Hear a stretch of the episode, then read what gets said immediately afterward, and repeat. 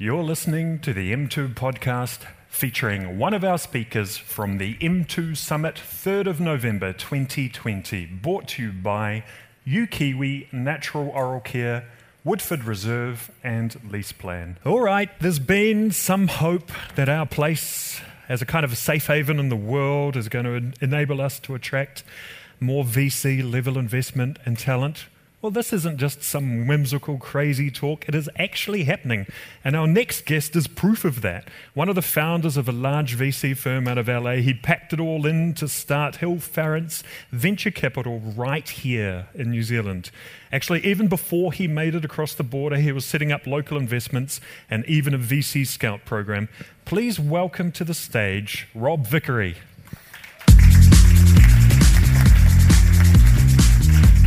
Hey, how are you? it's nice to see you in person. Zoom was good, but this is better. and I'm wearing pants as well, so that's. Uh, oh yeah, me too. I wasn't wearing any. yeah, might be naked from the bottom below. Yeah. How does it feel? How does it feel to to be here and then to look back at, at the US? And is there a difference? Is there is there a difference that perspective brings? Um, yeah, it feels great. I mean, I've been out of prison for uh, five weeks, um, slowly rehabilitating, you know, not dropping the rope, the soap in the shower and stuff like that. Um, no, it's been uh, it's been great. It's great to meet you all. I mean, just the fact that you're in a room like this, this cannot be done pretty much anywhere else in the world right now. Um, I think New Zealand needs to give itself a bloody good pat on the back and realise that. I went to the All Blacks game a couple of weeks ago He's in a stadium with 50,000 people. That shit doesn't happen anywhere yeah. else. Um, so, yeah, it's cool. Uh, like, I, am not an American, I'm a British person. I lived in Los Angeles for 10 years. I can't even vote in the US, so I'm mm. not even going to talk about, you know, Donald Twatface. Um, but, you know, it, it's, um, it's different. I mean, I've. Uh, this year I've, I, was, I, went into self exile. I had a young child uh, born just at the beginning of the pandemic. So uh, wife and mother-in-law and baby, we locked ourselves in a house for eight months, which was um, interesting. Um, learned how to cook, which was a good thing. Um, but also, you know, I've seen change in the city of Los Angeles like you would never imagine. Mm. I've seen tanks and armored vehicles parked on Santa Monica Pier. I've seen the National Guard. Mm. Uh, I was put under a lock, a curfew of 6 p.m. and we were advised to lock the doors and not open it to anybody while there were you know, professional looters going on outside in our yeah. in our neighborhood. I saw Santa Monica on fire. Uh, yeah, I've seen some crazy shit these last uh, year, um, as well as launching a business. Mm. Now, in terms of in terms of launching here, so you set aside a million dollars. I don't want to give you FOMO, by the way, but for that million dollars, you could have bought a quarter of a house on the CBD fringe. Yeah, like a garage, more like. But yeah, yeah. anyway, so you set aside a million dollars. Can you talk through the Scout program, how that worked, and, and what were the results? Yeah, so um, look, when I started out in venture capital, that like pretty much everybody in VC, there's no pathway to doing this. You do it by accident. Yeah, and I did. Uh, I was an angel investor. Well, I was an angel investor for three weeks. I learnt my trade actually through working with um, Annie Lennox and Dave Stewart from Eurythmics. I used to be their CEO of everything other than music because I've got no musical talent at all. So I learned some of the skills of investing into companies like Spotify and stuff like that really early. And um, but anyway, getting into that and creating my own venture funds, you know, I lost crap tons of money of my own. Yeah, I, I uh, probably Actually, I didn't make any bad investments, which was cool. But I certainly wish I had like some guide rails, something to tell me how to do this. So um, when I started looking at New Zealand as a market about two years ago, I saw one of the things that you have here is one, you have very few VCs, and two, there's not really any venture scout programs, which in mm. California are reasonably popular. They're not everywhere, they're not ubiquitous, but they're certainly growing. And they're great programs because they do, and my program does three things. One is it helps train and provide the tools that I didn't have to people who want it. Um, so it gives me you know, new VCs of the future. That's how this this economy and this startup market grows. Is not by ring fencing and swallowing you know everything up for yourself. It's about you know the rising tide raises all boats. So I mm. wanted to create more VCs. Secondly, um, I want to hire people I can't tell you how difficult it is hiring people in venture capital. Um, for one, it's my own fund. It's named after my home village. I don't. I take it really carefully about who I want to bring into my team. So this is a great way for me to do a two or three year interview with some potential hires for the fund, um, and then um, finally, I'm a competitive son of a bitch, and I want to get into every single hot New Zealand startup first before anybody else, and I will do that with my Scout fund. So that means that you know we're investing into really early kind of back of a cigarette packet kind of ideas. Um, and we've, uh, we've started actually. Uh, we've got 10 scouts, um, all listed on our, I think NBR did an article. Sadly, with NBR, none of you can read it, but uh, um, I will be writing something up that you can actually read and see who they are. But we've got people like Suse Reynolds, who's the chair of the Angel Association.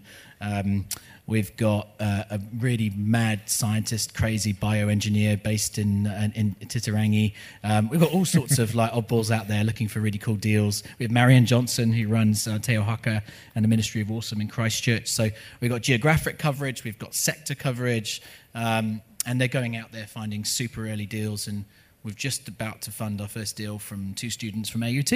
Right. So, yeah. Now, I don't want you to have to kind of go back through everything and, and you know, um, go through all of the skills required to be a good VC, but can you just talk about some of the things that you look for in a good, in a good scout? Yeah, I suppose individual expertise in areas that I know nothing about.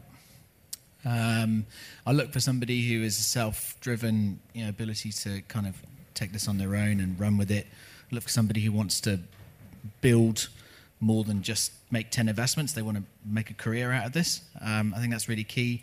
People are just endlessly curious, competitive, mm. um, nice people to work with. We have a no asshole policy at Hillfarrance, so that's a pretty key recruiting you know, criteria for me.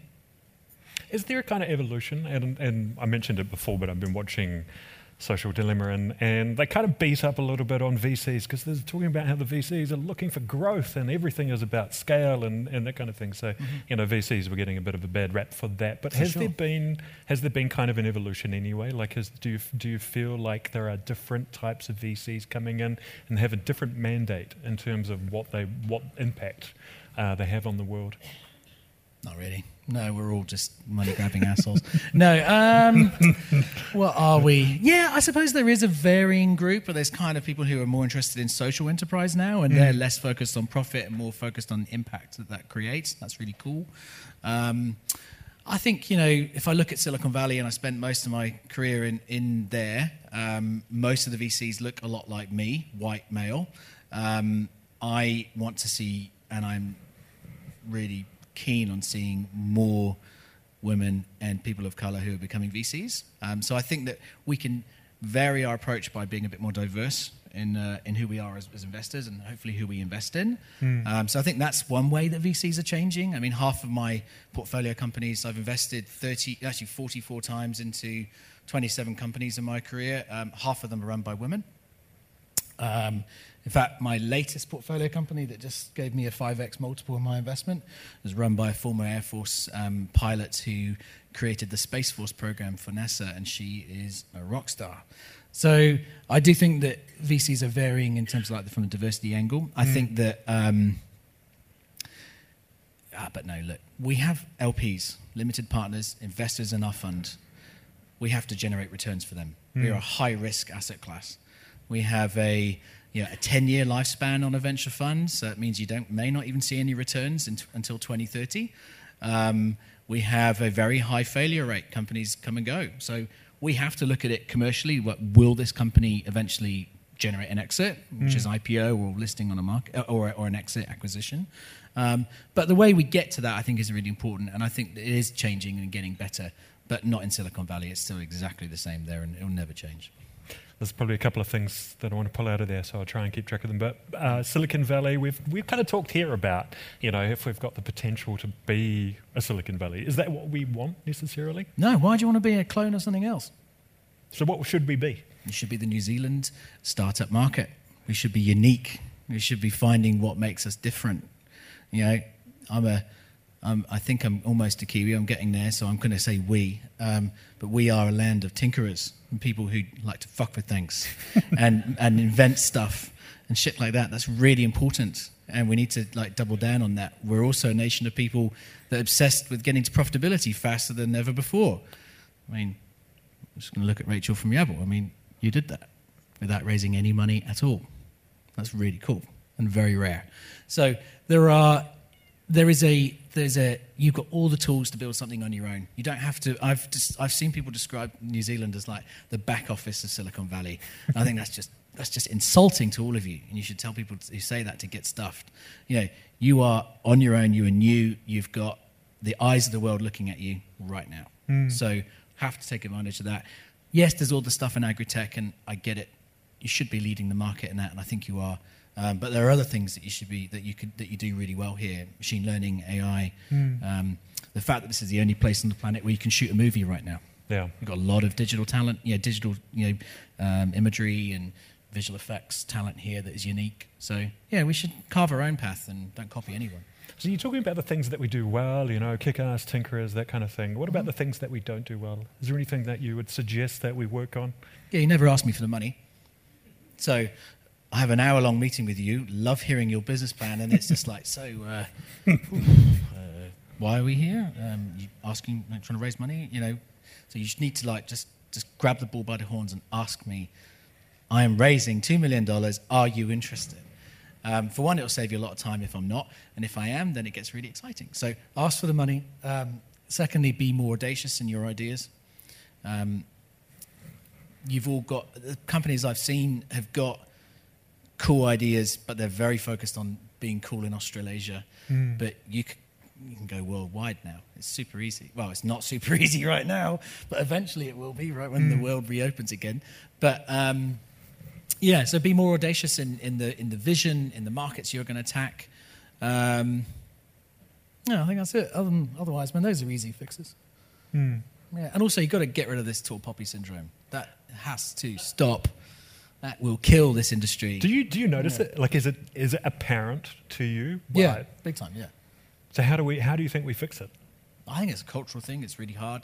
I'm British. We're, we probably invented tall poppy syndrome. We're all skeptical bastards, right? So, but I. Sorry for swearing so much. But no, no, I just cool. felt like it's okay. I'm at it's M2. Right. I can, it's all right. I can, it's all right. We're not NBR, so you're allowed to. Good. Yeah. Um, I don't know why you you bring it out of me curse words. Um, yeah, I, have, I, do have that. You do have that, yeah. Uh, anyway, yeah. I think that's kind of what was the question again? I don't know. I forgot. Yeah. yeah. now, how do we fix? How do we fix those oh, tall poppy fix things? Tall poppy. Oh gosh, just like just celebrate when people fails. It's totally okay. Most of the startups are, uh, you know, mm. busting at the gills and revenue these days are ones that are built off failure. So just mm. don't knock people for it. You know, don't bitch behind someone's back. Come up to their face and say it, you know, to their person, and that's that's that's it. Yeah. Be good people.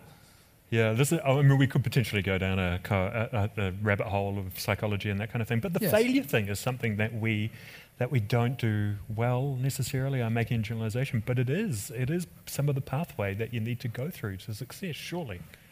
Absolutely. Yeah, I've failed a bunch of times. Can you talk about some of those? Seeing as we're celebrating failure. Not really. Um, gosh. Yeah, I mean, look, it took me three years to raise my first venture fund, and I had to meet 670 odd people to raise a very, very small venture fund, and I failed a lot along the way. I made loads of mistakes. I sponsored the wrong events. I, I flew halfway around the world to meet with people who didn't have any money. Um, yeah, I did. I made lots of mistakes, but mm. ultimately I've learned from them. I haven't done them again, um, and I'm very open about talking about it so that you don't have to make them as well. In terms of that money, so um, you know, on the on the boring institutional fund side of things with KiwiSaver, like we've got our growing kind of pool of capital. Mm-hmm. Is there is there money here to help with funds like yours? Is there the are there the LPs within the country that, that yeah. you could work with? Absolutely, there are. Yeah, it's um, good groups of individuals, deep pockets. Mm. And and are they you know are they keen to to work on the VC level? They are. Um, I think it's a little bit of a longer sales cycle. If you're looking to raise a venture fund here, you just got to kind of uh, wait a little bit longer. Um, but yeah, they are here. I mean, I I'm looking at the institutional sources here as well as we we're rounding out our raise now, but um, I'm looking at that. I'm a little nervous about having myself and the rest of you as an LP in my fund as a New Zealand taxpayer. Um, it's a bit intense um, thinking along those lines, um, but it's not. It's a nice problem to have. Can we talk about the tax thing? What, what, what is intense about that? I have a fiduciary right to all my investors to make sure that I invest your money really, really well. I want to do that for everybody that funds me, but when I've got when you're managing or you're allocating money that's been given to you by a government entity that is mm. sourced from the New Zealand taxpayer, actually creates a lot of pressure on me. I think, got to really make sure this is right. And it may, to a certain extent, it may, it's not going to happen to me, I don't think, but for other people, it may reduce their appetite for risk. Mm. And our job is all about risk and managing risk, but also taking risks. And I worry about having a lot of institutional money sloshing around that is funded by people like us, some of us who have, you know, worked really hard to pull together a small salary. So mm. it, it, it yeah, rests on my, weighs on my mind. That's cool. I didn't mean to. I didn't mean to accentuate the pressure mm. on your shoulders. Thanks, yeah. Cheers. if you can, if you if you can pull out your crystal ball and like look at the next 10 years where do you think where are the opportunities here across sectors across industries? Like where where should young entrepreneurs be looking? Where should businesses be looking in terms of uh, as i say the, the green shoots of opportunity? Yeah i mean you should all be thinking about integrating machine learning into every single part of your business uh, about 80% of my investments are what I call AI first, machine learning led startups. So, you know, you should be embracing the fact that you know, learn about what is a closed loop, embracing about the fact that you have to make predictions. They're going to fail a lot, and it will keep going around and around and around, and eventually you will be able to, you know, create an artificially created prediction for what you might want to do. So, for example, um, one of my first investments was a company called Iris.tv, and they built software that um, that built a continuous personalized video feed of content for you to watch. And they were working with um, content publishers like The Herald or Time Magazine or stuff like that. And ordinarily, when you pre Iris existing, you would go onto that website, you'd watch a video about Kim Kardashian, and then it would just go to black. There'd be nothing else for you to watch. So you switch off, you don't watch any ads, blah, blah, blah. Iris comes along, starts using computer vision to detect what you're watching, and it then automatically searches the library for another video that looks a little bit like what you've just watched and puts it in the hopper. Now, when they first started, when I first funded them, they had collected 1.6 million video views, and they were able to make they were able to predict um, a video that you want to watch again once. So you, you watch that one video about Kim Kardashian, then you watch the next one about Khloe Kardashian, and then you switch off because then it goes on to something completely outside of the Kardashians. They have now watched over 3.6 billion video views, wow. and now they can guarantee that you will pretty much watch eight videos on the New Zealand Herald because they know exactly what you like to, to watch. They'll also search your cookies in the background to understand you know, what else you've been looking at for the rest of the day. So, this personalized video feed. So, that's machine learning those 3.6 million times is called a closed loop. So the, the more you can gain and grab data and put it through that closed loop to keep training the machine, you'll win. So New Zealand should be doing that en masse. Already, like the Philippines have created machine learning farms of people who will just go out there and train machine learning models for you, and you pay them to do that. A bit like the call centers of, of old. Um, so I think we should be thinking about that. Everyone should be blending machine learning. Um, the second one is democratization of space travel. Sounds a little nutty and weird, but you probably saw there's an asteroid out there that is worth like 100 quadrillion dollars or something like that. Um, that's not going to go away. It's uh, it, people are going to be very curious about that. We've got Rocket Lab here. Um, you know, uh, we've got SpaceX also doing lots of things in my old city. Um, so I think you know the, the, application layer of rockets is really interesting to me. It's such a capitalist thing, by the way, looking at how you can exploit minerals out of space. Of course, yeah, we've already destroyed this environment, so we might as well destroy the next one. Um, so yeah, so um, I think democratization of space. I'm really curious about you know food and the future of food and and and how we're going to create food in a more environmentally friendly way. Oh, look, e-commerce, you know, retail is dead. You know, uh, in Los Angeles, which you know is a pretty mm. forward-thinking retail market, the most expensive Westfield mall of in the world opened up, and it's a third full. and most of the stores are just demo stores for products that you can't buy in the store. You just go in there and click buy, and it gets sent home to you. So I think you know e-commerce is just going to only replace that. So we have to think about um, what do we do with all that empty real estate. Mm. Here's a really good one that I always think a lot about: is car parks. Now, if we all go down the pathway of autonomous vehicles, what do you do? And we don't own a vehicle; we just rent one that keeps buzzing along the street what do you do with all those car parks? What's the use for a large, subterranean, ugly, damp, hot kind of environment? You Don't say weed. Store your asteroid minerals. Yeah, yes, yes. Exactly, asteroid minerals. but it could be a place for server farms. It could be for anything, you know. So there's there's this repurposing of the world that I think is going to be really cool, and I think within the next ten years we'll see that um, quite a lot. And COVID has really accelerated that. So technology that repurposes the world is something I'm very interested in. Brilliant. All right, one last question, because then we've got a break and we're going to have more food and carry on. But um, I've been watching uh, Shark Tank a bit, Dragon's Den. Any advice that you'd have for presenting? Uh, so if you're a, if you're a core startup, or as say you're looking for, for money, yep. apart from asking for the money, what other bits of advice do you have for, for a kick-ass pitch? Three things: why you? Why now? Why me? Why you? Why are you the most logical person to build this business? Why are you the only person, or one of the only 10 people in the world that is building this business now? So, why now? Which is about why should your company exist today? If it could have been built five or six years ago, I'd be questioning why it hasn't already been built. Not enough customer interest, somebody's already done it, stuff like that. So, I, I'm a frontier investor, so frontier tech investor, so I, uh, that's a very it's a very kind of bespoke question to me. Some people aren't so hung up on that. Uh, and then the last one is why me? Why am I the best investor for you? Hmm. Have you, um, you know, the, the worst thing I get is when people reach out to me cold through LinkedIn, ask me to invest in their, um, you know, toy company. All they have to do is go to my website and see that I've never invested, funded a bloody toy company. I'm never going to invest in you. I'm never going to respond to your LinkedIn email. So, you know, work out what I think I'm good at read my Twitter feed, read the stuff I write on the website, work out what, where my appetite is, and then becomes a lot more of an interesting pitch for you and for me. And make the ask. Make sure you know how much you're raising, how long it's going to take, how long that money is going to last you, and what you're going to accomplish with it. All right, that's it. Eight or nine slides, no more than that. And don't read from the slides. Just use them as a prompt and just make it like a discussion, like a conversation. It's much more interesting. Brilliant. Brush your teeth as well. I can't tell you how many times people come with bad breath. Oh.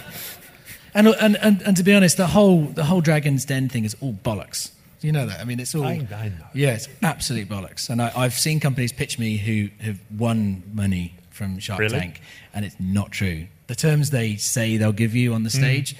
it's a fraction of what it really is. So yeah. on that note, thank you for dashing my, my dreams of Shark Tank glory. But thank you very much for your time and Thanks welcome, me. welcome to New Zealand. Cheers.